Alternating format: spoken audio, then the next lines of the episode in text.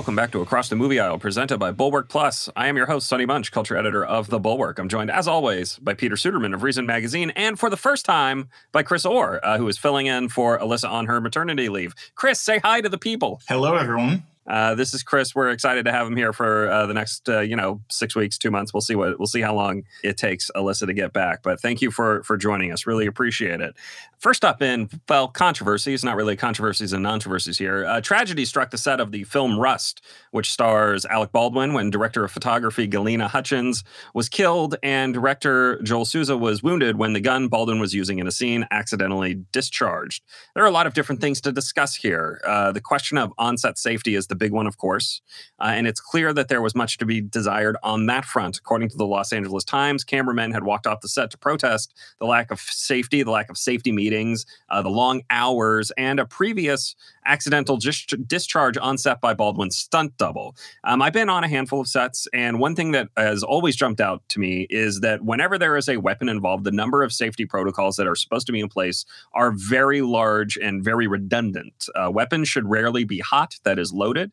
And when they are hot, everyone on set should know that. You should have a bunch of people running around yelling "hot weapon, hot weapon," um, and and f- as soon as the scene is over, that weapon should be returned back to uh, the armorer or prop master or whoever is in charge of them.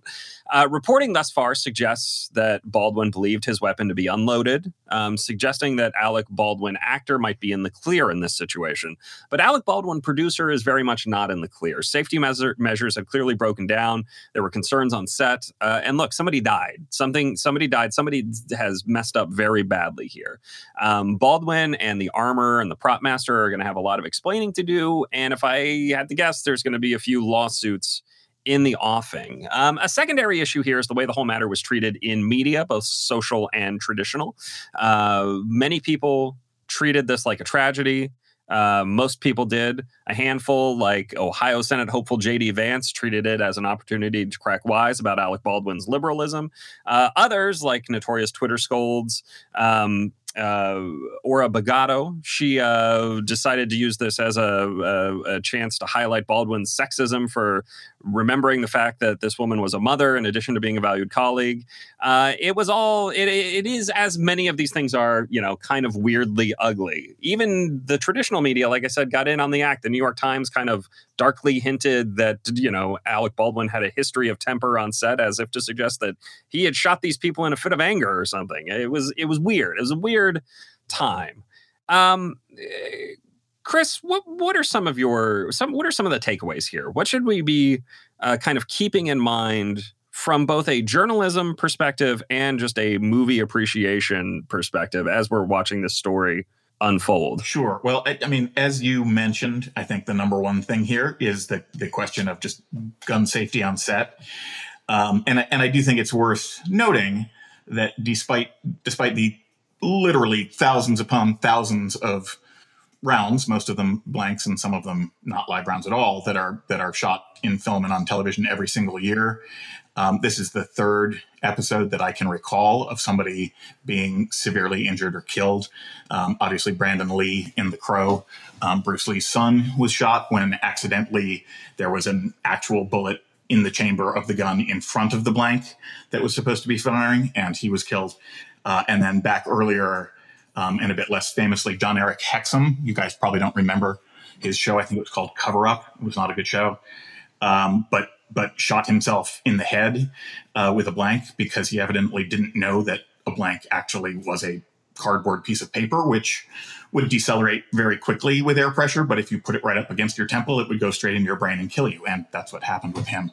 So uh, I mean, I think it's worth noting that it's incredibly rare that something like this happens. I mean, one in a hundred thousand, one in a million.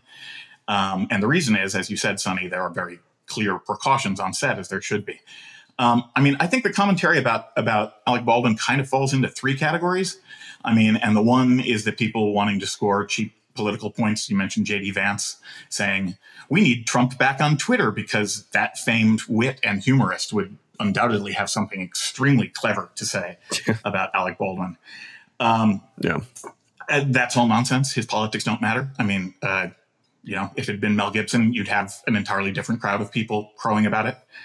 Um, I think the idea that he did this in a violent rage is, again, from the little we know, and there's a lot we don't know, is also just absurd. There's there's no evidence that I've seen that remotely um, supports that. You know, I do think, however, I mean, he has a pretty well established history as a, you know a narcissist and occasionally a bully um, and a selfish human being, and we know that on his set, safety was a very low priority, and there had been members of the crew who had complained and walked off the set.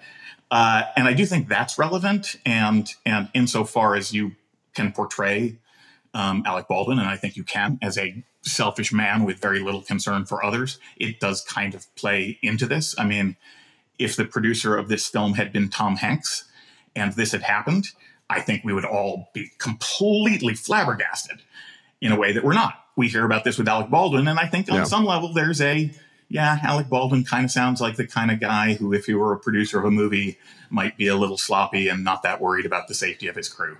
So again, there are a lot of details we don't know. I think you're right. Yeah. There will almost certainly be lots of litigation, um, and I don't I don't want to prejudge Alec Baldwin in any way, but but I'm not sure it's it's absurd to point out that this is a guy with something of a history of sort of selfishness. Yeah, Peter. What are you? There, there is. There's also a labor uh, aspect to all this. There was talk of the IATSE members who were part of the film crew had, had were the ones who walked off the set. They were replaced by non-union members. I think like the morning of or the day the day before this this all happened. So there there is there is also kind of a a, a labor a labor rights issue here. Well, I think it's worth separating some of the labor rights issues from the specific weapons safety issues, and and they are possibly related here, but it's I, I, don't think they are that the overlap is exactly the same because it seems to me that what the uh, the people who walked off the set were complaining about mostly was intolerably long hours, which are themselves a kind of safety issue they were talking about, right? Having to drive 50 miles back after 12 to 14 hour days, which is, but it's a different kind of safety issue. It's not the one that was most relevant here. And the, the, the concerns that I think are are the most relevant here are people said the the weapons that we have on set are not being handled safely. There was a prior unintended discharge. So that's there's like i mean again we don't know all the details. We don't know how much how big a concern this was and frankly i'm not somebody who has worked on movie sets uh, you know all of my life so i don't have 10 years worth of movie sets experience to know exactly how unusual the complaints were or the the uh, issues with this, the firearm safety on set were at all. On the other hand, the fact that people had them is relevant. The fact that there was a discharge that was not intended, that's a very big deal, actually. I mean, right? Like if you if you are on uh, if you're at a gun range and a gun goes off and someone didn't mean to, even if it is even if there's absolutely no damage to anything, that even if it's completely fine, if that happens, everything needs to shut down right now and everybody needs to find out what's going on, right? Like, yeah. and so you know, so I, I work for Reason Magazine, which is like a notably pro gun ownership, pro Second Amendment publication. But one of the things that I have learned as a non gun owner who uh, who works at this publication, who has a lot of uh, gun owner friends, um, my uh, a bunch of pals in Kentucky who are collectors and, and shooters, um, but I'm not a gun owner myself. But uh, whenever we publish anything about about guns and gun rights, especially if there is an image involved our gun owning readers will write in in mass to correct even the tiniest breach of safety protocol that is shown in even in like a, a, stock image right? And so this is actually a, useful thing for me to understand is that gun owners uh, the majority of them the ones who care about this stuff are and should be correct like are, incredibly obsessed with like the extremely fine points of gun safety and to take that even a little bit carelessly, right? To be just a little bit lax is a huge violation of protocol. And again, I don't know whether you know look somebody very slightly mishandled this weapon is actually a common thing on our on an indie film with a bunch of violence right with a with some OK Corral type shootouts uh, but the thing that I've learned from from a lot of interaction with pretty serious gun owners and shooters, uh, folks who for whom this is like a, a hobby and avocation and a lifestyle, is that you have to be completely obsessed at every minute and that even the smallest breach of protocol is simply not acceptable and then you have to stop start over and see what's going on regardless of whether there actually appears to be even like the uh, a, a, small chance or like like again like i was saying if a gun goes off on a gun range and nothing bad happens at all and even if it kind of hits a target if it was unintended if somebody did something accidentally if it was out of right if it was a if it was a thing that wasn't intended to happen that's really bad. And you have to like see yeah. what like you have to go investigate that immediately. And it seems like maybe that didn't happen on this set you mentioned time. Time is a big factor on a film production, just and in general. Time, time is money. Time is literally money when it comes yep. to making movies. Incredibly uh, expensive, longer, even at this at the lowest budget. The longer, the more days that it takes you to shoot something, the more expensive a thing is. That's just that's just how it works. Uh, and so the the argument that you know uh, safety corners were being cut, safety meetings were being skipped is one thing that I have heard that they were not nearly enough safety meetings, which is the that that is where uh, you know you will have an armor gather the crew and say here are the things you need to be doing when you're given a live gun. You need to you need to check to see if there are uh, bullets in it. You need to check to see what kind of bullets there are in it. If it is uh, if it is live if it is hot you need to ensure that the right kind of round is in it. You need to know where you're firing you know all all of this stuff. Um, and uh, you know, and and a and a competent armor will be able to say to a director or uh, the the first AD who is who is you know kind of the guy who was in charge of safety, the first assistant director, um, or the also the uh, XO, or the right like he's Denzel Washington in Crimson Tide. Right, right, or the or the, or the cinematographer who is always going to be around the camera and always going to be kind of looking through the viewfinder. Like a competent armor will be able to say this shot that you are trying to do is safe or unsafe, and if it is unsafe, you need to do it the proper way. Um, so again, it just like the the issue, you know, a, a, lot of people are throwing around ideas like, oh, we need to get rid of guns entirely off of sets, or oh, we need to we need to ensure that all muzzle flashes are done in post and all you know all of this kind of beats around the bush which is the real problem is that you if you if you do not take safety seriously um, and if you treat guns with anything less than utmost respect somebody somebody is more likely to get hurt uh, even if that even if that likelihood is still pretty small. Um, and that's that's that's the I, I, don't know that's just the big takeaway from this for me. The, the case that Chris mentioned earlier, where the guy from Cover Up um, shot himself, was because he was joking around. He yeah. he just picked up a gun and was like, "Wouldn't it be funny?" and and did not realize, and it was entire. It was a it was a breach of safety protocol because he wasn't taking it seriously. I believe his exact line, and again, I'm digging back into my memory of the event in 1984, but I believe his exact line was, I wonder if there's one in here for me. And he said it grinning, thinking that a gun with blanks was totally safe, and he shot himself in the brain and died immediately. Yeah. Um, I would just add one more thing, Sonny. You mentioned the assistant director, uh, and I'm not yeah. going to mention his name really in part sad. because I don't recall it immediately, and in part because I don't want to make him famous before we know uh, more about what happened. But but the assistant director who it appears, handed the gun um, to Baldwin and declared the gun safe, shouted out "cold gun." Uh, apparently, there have been there had been concerns with his safety record on previous sets. So again, who is to blame for this is, I think, a very open question. But uh, yeah. I mean, as you both noted, something went horrifically, terribly wrong. Um, and again, I'm not sure that this means that that you know, actual handguns can't be used in film anymore and it should all be digitized or something like that. Because again, we're talking three deaths in, you know, 30 plus years. Um, yeah. But I mean, this is the thing. This is the thing. Sets are actually incredibly safe. I mean, considering the dangerous, the incredibly dangerous stuff you oftentimes see, you know, take place on screen, the the relatively small number of like stuntman, um, uh, deaths and, and serious injuries is a is a is a relatively again good sign that things are usually done right. But when they're done wrong, somebody needs to be held accountable. And uh, like whether it's criminal or civil, you know, I, I, I leave that up to to the courts and everybody else. But somebody somebody on this set is and should be in a fairly large amount of trouble. And uh, until we know more, I don't think we'll know exactly who that person is. But somebody somebody needs to somebody needs to pay for this because a, a terrible a terrible thing has has happened. All right. Uh, again, this is not really controversy or a controversy. It just is is what it is. It's obviously a controversy. Um, make sure to head over to atma.thebulwark.com. Uh, we're going to have uh, a special bonus episode talking about our favorite movies by uh, the director Denis Villeneuve.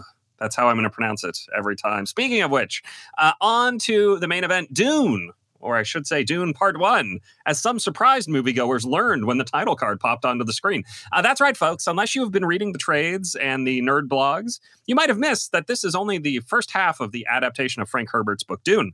Uh, you might have missed that because the marketing has been, I don't want to say deceptive, but not exactly forthcoming. In none of the ads, none of the posters, none of the trailers has this film been described as its full title, Dune Part One. It's just been Dune. Uh, and on some of the posters, there were "It Begins," and you're like, "Oh, it begins." I oh, okay, sure. Uh, but Dune, just Dune. Uh, it's a minor issue uh, because this is very much one half of a uh, one half of one movie. And look, I liked this one half of one movie. Uh, Denis Villeneuve knows how to make a film look good. Every single image is conveying information, and the whole thing zips along from scene to scene, despite the two and a half hours. And despite the fact that this is only one half of one story, uh, the pacing is very solid. It's never boring. We see the Harkonnens leave Arrakis, where the spice needed for interstellar travel is mined. We see House Atreides arrive. And then we see the Harkonnens come back a few minutes later and, like, no, we're actually going to kill all of you. Sucks to be you, you jerks. Uh, I would argue that we don't get nearly enough of the political intrigue to understand why all of this is happening. Why Duke Leto, who is played by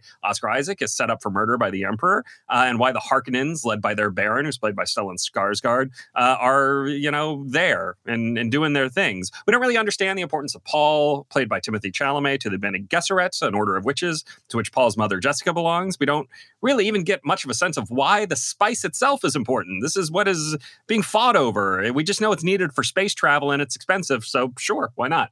Um, I don't mind all this, honestly, uh, because everything that's happening on screen is so interesting. I love the way Skarsgård is channeling Marlon Brando in Apocalypse Now as a Baron Harkonnen. Uh, and I, I am like the thing, the, the actor I was actually most impressed by in this movie is Jason Momoa, who is not in it a ton, but his evolution into a genuine A-list screen presence uh, hits its high water mark here. Oscar Isaac continues to have a great year. Rebecca Ferguson is a delight as Jessica. Again, the real problem with this movie is that it just kind of stops. It doesn't even leave on a cliffhanger. It just like kind of stops. And I don't think that would be too much of an issue um, if the sequel were already shot and we were just waiting six months or so for it to drop, a la The Matrix Revolutions or Kill Bill Volume 2 or the Lord of the Rings movies, right? Uh, you do it all back to back. It's there. You understand that this is part one of a two part series, and boom, it's great. Um, but this has all this, this, I'll just put it, I'll be very blunt. I don't blame people if they feel a little bit tricked uh, by this. That said, still pretty good. Peter, how many times have you watched it? By now. Have you watched it 10 times yet? Have you watched it in IMAX and on your phone and on your TV and on a iPod video player that you own? So I've seen it twice, and by the time this episode airs, I will have seen it a third time. Oh, um, once in a theater, once at home already, and I'm going to see it uh, in a great uh, Dolby theater here in Washington D.C. that has, uh, I think, the best sound system in the area. Um, in part because this is such a great sound movie. I mean, we've talked about the visuals, but this is a movie that wouldn't work the same way without an incredible score and also just a, a, an incredible soundscape. And it's notable that the movie actually starts before the title screen rolls, before you even see the Warner Brothers uh, uh, logo. It actually starts on a black screen with a weird sound, right? And it's the sound of like, I weird Dune language or something, right? Like, and it's and it, there's a little translation and it's something about dreams or whatever uh, before, but like the first thing that happens is not an image in this movie it is a sound because this movie is communicating with you uh, as much through its sound choices and through its soundscape as through the images. I absolutely loved it. And I agree with some of your criticisms. Um, in particular, I think there like i the movie isn't doesn't feel finished. It really feels like a like the greatest pilot ever shot in some ways right? Like i i, I just i want to watch 10 episodes of this um even though we're probably only going to get one more and that'll be that. Uh, at the same time everything that's there works so exceptionally well. I'm completely willing to forgive uh you know some of the lack of detail about the political intrigue. I mean it's actually sort of notable how little exposition there is in this movie. Yes there's some film books where the you know the sandworms and uh, walking on that you know how exactly how to do the Fremen weird you know Ministry of Silly Walks uh, dance over the dunes is explained, but but this movie does not fall into the trap that it easily could have and just been a whole bunch of exposition. Instead, it just sort of walks you through what's happening and lets you figure it out. And it actually removes a bunch of the stuff that's in the book. For example, unless I'm just completely mistaken, the word mentats is never spoken in this movie, and instead you have um, you have uh, uh, Paul uh, uh, mentat. Um, uh, uh, Thuor, uh, Thuel, uh, Anyway, I can never remember that guy's exact name, but he shows up there at the beginning, right? He's like counting the amount of, uh, you know, spice dollars that they would have had to spend for the Empire to come and bring the proclamation themselves, and his eyes just go white for a little bit, and that's it. That's the only way that you sort of get that referenced. And it's really smart to just kind of say, here's uh, just let it be in the world and not say, okay, and now we're going to have somebody say, wow, isn't it great that you used your mentat powers? Let's have a little dialogue about explaining mentats and what they are and their place in this world, how they're kind of advisors to the various houses, blah, blah. Like, no, no, the, the movie's just like, no, we're just going to ex- like hope the audience gets it by the way we stage these scenes, and the scene the scenes are all staged so stunningly that it almost doesn't matter like what's happening or like sort of the plot or the through line or wh- whether you fully grasp every little detail and how it relates to the book every single image and sound in this movie just works beautifully. And that's what I want from movies, especially from big movies. And that's why I have seen it twice already and we'll see it at least a couple more times uh, here, even before it leaves uh, theatrical run. Uh, Chris, what did you make of Dune? Uh, you know, I would say I basically agree with most of what of what both of you have said. I mean, I did think it was really striking that the last line in the movie, if I if I recall correctly, is Zendaya saying, "This is only the beginning." And obviously, that's intended as a sort of slightly cheeky inside joke. Yeah. But it's also completely the truth. It's not a joke so much as a statement of fact, which is we've just given you a two and a half hour prologue. Um, it's not only that it's the first half of the book, but I think it's the less important half of the book. It's the more setting up what will take you know, establishing the universe part of the book, and a huge amount of what happens in the first book. And it should be noted also that there are at least there are five or six sequels that Frank Herbert wrote himself, and many more that his son wrote. So if Denis Villeneuve wanted to and could could get a revenue stream, he could keep making Dune movies for the next 35 years. we can only hope so I agree. I do think it was a little bit of a I mean, Netflix is Netflix will buy anything, right? It's. um, I mean, I I completely agree with you, Sonny. I do think it felt like a bit of a bait and switch, where you're sort of just. I mean, yeah. I think to some degree you're just entering the meat of the story. You're sort of just getting at the point where exciting things are going to happen, and then they sort of say like, "Oh, this is only the beginning," and the credits yeah. I mean, I mean, the funny thing is, I like I knew that it was they had only filmed half the book because I do read Deadline and I read you know uh, Collider. I read all. I read you know I I've seen all the stories and uh, and they have they have not been hiding this in interviews or anything, but they they have. I mean, I would argue they have literally been hiding it from the advertising campaign. This this has not been marketed as Dune Part One. It's been marketed as Dune, yeah. and that I like. I don't blame I don't blame folks for not being uh, thrilled by that when they when they get there and the first image, the first after the sound, uh, is Dune Part One. They're like, wait, wait, Part One. I don't know. It's a it's a little thing, and I would actually have less of a problem if it just ended on a straight up cliffhanger. If it just ended with him like starting his fight with the Fremen, is he going to die or whatever? But like ending it where they ended, it's just like okay, we're done. Yeah, done with this. Well, I, I completely agree with you on that, Sonny. But I also want to say I also completely agree with Peter it is an immersive experience. It is less a sort of narrative driven experience than just. This is the single movie of the year that if you're going to see any movie in theaters, this is the one to see in a theater. Um, it is it's visually absolutely astonishing.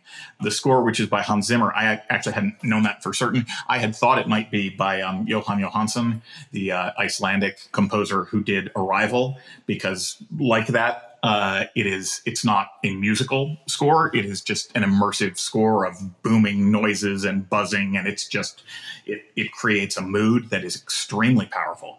Um, and there are only a few scenes that don't have music, including including the fight at the end with the with the Fremen, which where it is very striking that you've sort of been in this immersive soundscape for two plus hours, and suddenly you just hear two people sort of scuffling around and fighting, and it and it actually it's a clever inversion of the usual thing where you would have the score get louder during the fight. Uh, I mean, I would just add that it's I I have rarely seen a, a, film that I think is more of a director's film and less of an actor's film. There are actors in this movie whom I absolutely adore. Um, I mean, Oscar Isaac, you guys mentioned. I I think, and you guys have spoken about this earlier, but I think The Card Counter is the best film I've seen this year, and his performance in it is the best performance I've seen this year. I think Oscar Isaac is a monstrous talent and maybe the worst thing about the last Star Wars trilogy is that it, it gave him oh. absolutely not one single useful thing to do and took up basically a decade of his career. Um, but I mean, I think he's fantastic. Um, you know, on the other hand, I'm I'm a bit cool, at least relative to most people, on Timothée Chalamet. I'm still sort of waiting to be wowed by him. Um, but it doesn't matter. I mean, in either case, or in Rebecca Ferguson, the the Swedish actress who plays um, Paul Leto's wife and Paul's mother. It's not that any of the performances are bad by any stretch. It's just that they don't really matter on some level because what he is doing is just establishing a look and and again a soundscape that is incredibly powerful. It's it's I mean it's quite similar to what he did uh, in his previous and I think very underrated film, um, Blade Runner 2049. Um, but but it's really potent. I mean, it it did not feel like yeah. a two and a half yeah. hour movie to me, despite the fact that it had maybe 45 minutes worth of genuine plot in it. It didn't feel long. I didn't get bored. Now, that won't be true of everyone. I mean, Blade Runner 2049 similarly just speeds along despite being, I think, two hours and 43 minutes, something like that, yeah. you know? And so, yeah, so his, his he, pacing's really good.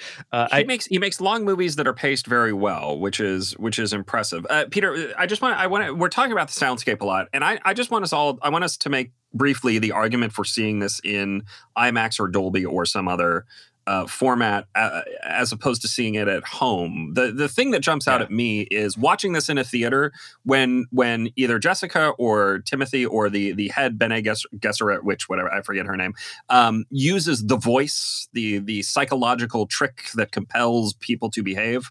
Um, it it is it is it's it rumbles right through you. I mean, it is it is like an actual physical sensation um, in a theater. And I haven't watched it at home yet. I just I cannot imagine how that plays the same at home as it does in theaters. Yeah, so I have a very good sound system. I mean a really really good a 9.1 Dolby Atmos sound system in my basement with with very good speakers including a very large subwoofer. And I can produce an effect that is I want to say somewhat comparable and yet it still doesn't have the kind of raw power that you that it just has seeing it first of all with the much bigger screen i've got you know a nice oled television but it's not like i have a movie theater in my house. And it, there's also just something about seeing it in the company of other people. And so this is i right multiple other people some of whom are strangers experiencing that crazy crazy sound with you there is a it's not quite like a rock concert but in the same way that if you see your favorite band play a song that you know and it sounds pretty much just like it does on this on on you know uh, on a cd there's still something different seeing it happen there with other people in attendance and and experiencing it together. And i think most people's sound systems just will not be able to process this uh, soundscape in a way that reflects the intent and power of the original, uh, uh, you know, of, of what you're going to get in even a just okay movie theater, much less you know a, a Dolby theater. Um, and uh, even if you have a really, really good sound system at home, it's different and better in the theater. I, I can say this as someone who has a good sound system and has seen it both at home and in a theater. It's it's just notably different. And this is a movie that, like I said, I I bought tickets for a second uh, in theater show pretty much as soon as I got out of the press screening. Well, Peter, first, let me just say uh, I'm awaiting an invitation to your basement to watch all of my favorite movies. Um, but did we want to talk just briefly about about prior attempts to do Dune and why it was sort of seen as an unfilmable sure movie? I saw the uh, the David Lynch one in theaters. Um, in I guess I was in Oh wow! What was that? so like? How did people respond? So I, I mean, I saw that movie, you know, when I was twelve on VHS, and have seen it a number VHS. of times since. And so I'm I'm pretty familiar with that movie, and that was actually my first experience with the story. I didn't read the book until I was an adult. Um, but uh, how was that movie received at the time? It was not received well. Now, I I had a slightly unique experience in that um, I had a stomach bug and had to leave the theater to go to the bathroom for about 15 minutes. Um, but, uh, and was just. So you actually understood it was, better than anybody else? I, I, am not blaming the movie for my intestinal distress. Um, although it certainly did not help my intestinal distress, it was a mess of a movie. People didn't like it, and it went the exact opposite way. Uh, I think, well, maybe not the exact opposite way, but as uh, Sonny, you were pointing out that uh, that um, that Villeneuve's film does not spend a lot of time explaining the politics.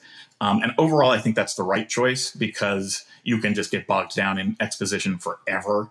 Um, and that was, I think, what happened a lot with the David Lynch movie. And then obviously there was the the the Jodorowsky movie that never got made, but led to the delightful um, documentary about its failure to be made, Jodorowsky's Dune. Yeah. Uh, and although he did not advertise it at the time, his plan was that the movie would be 14 hours long. um, of course, as one would expect from uh, Jodorowsky. I, I hope that Dune Part Two is the the uh, the next 11 and a half hours of this, right? And that we will one, get. Let me just give you one. That we will finally get the, Jodorowsky's vision here. And in fact, when the other time that this was made was as a miniseries for the Sci-Fi Channel, which I don't know if you guys have seen that. I have, I have seen no, I'm not.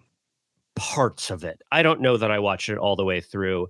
It's not bad and it's not great either, and it has the advantage of having a much longer time, but it's a Sci-Fi Channel movie. Um, again, not made on the cheapest possible, like Sharknado level budget, but it just does. They the filmmakers just did not have the resources, even really that David Lynch had um, in, in terms of dollars per shot. And it shows. I have one little bit of trivia that I need to sneak in here, which is that the producer for Jodorowsky's Dune, which again was never made, but the producer um, was Michel Seydoux, who is the granduncle of Léa Seydoux, whom you guys spoke about huh. recently uh, with the last Bond movie, and who yeah. we all will be talking about next week with the French Dispatch. So yes, it's the month of Chalamet uh, this this this week.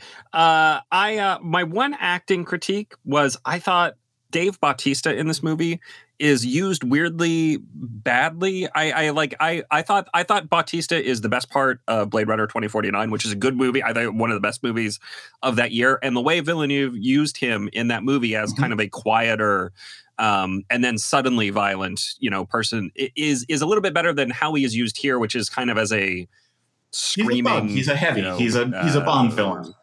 Yeah, it, it's but he looks great, right? Well, and, sure. And and this is, I mean, this to me justifies the somewhat underutilization of his talents as an acting personality. Is that he just sort of carries the weight of that, you know, of of the the beast of of the young yes of the uh, of that type of character right the kind of the henchman effectively um so well and and this goes back to Chris's point about how, in some ways, the acting is irrelevant. Uh, I actually found it very Kubrickian in the way that he basically just sort of treats his actors like props. He's filming them like objects. He's like, "No, I'm going to put you here, and then maybe you will move your arm this one place, and that's what we're going to do." But like, I mean, sure, there's more movement than that, but I'm, you know, I'm, I'm joking a little bit. But if you go back and you watch Kubrick's films, especially from you know the sorry, the 70s, 80s, like the up to the Shining era, Barry Lyndon in particular, he's just he's creating paintings effectively, except in in front of the camera and then filming them. And Villeneuve is doing something very, very similar. Uh, he, has, he he doesn't work with color in the same way that Kubrick does.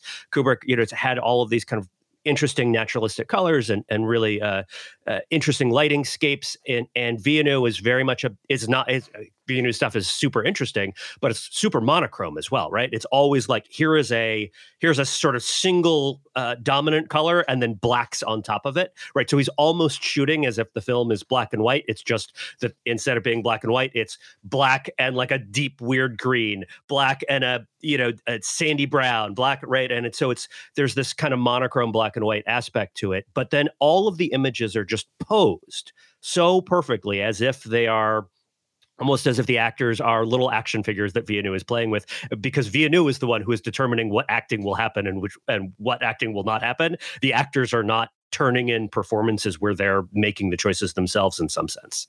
Yeah. Uh, all right. So, what do we think? Thumbs up or thumbs down on Dune? Peter, you've been very skeptical of the movie yeah. so far. Did you like it? Huge thumbs up. Uh, Chris. Yeah, uh, thumbs up. You know, I have reservations and and and again, as we've discussed, I do think there is a sort of bait and switch element, especially for people who haven't been paying close attention to what's going on with the movie. But but utterly worth watching, and I look forward to the second part. Thumbs incomplete. That's what I would. No, I no. It's a it's it's a good movie. It's a good movie. I hope we get. I hope we get a sequel. It looks like. I mean, by the time this comes out, they Warner Brothers may have already greenlit the sequel. We'll see. We'll see. But I am I'm very. I think the numbers this weekend. It looks like it's going to gross about forty million. Are solid enough to give them a little more confidence uh, as they as they reach for that that green light. So hopefully we get Dune Part Two soon. All right, that is it for this week's episode of Across the Movie Aisle. Uh, if you loved it, make sure to check out our members only bonus episode on Denis Villeneuve's work. Uh, and make sure to tell your friends. Strong recommendation from a friend is basically the only way to grow podcast audiences. And we're like sandworms. If we don't grow, we die. Uh, if you did not love today's episode, please complain to me on Twitter at Sonny Bunch. I'll convince you that it is, in fact, the best show in your podcast feed. See you guys again next week.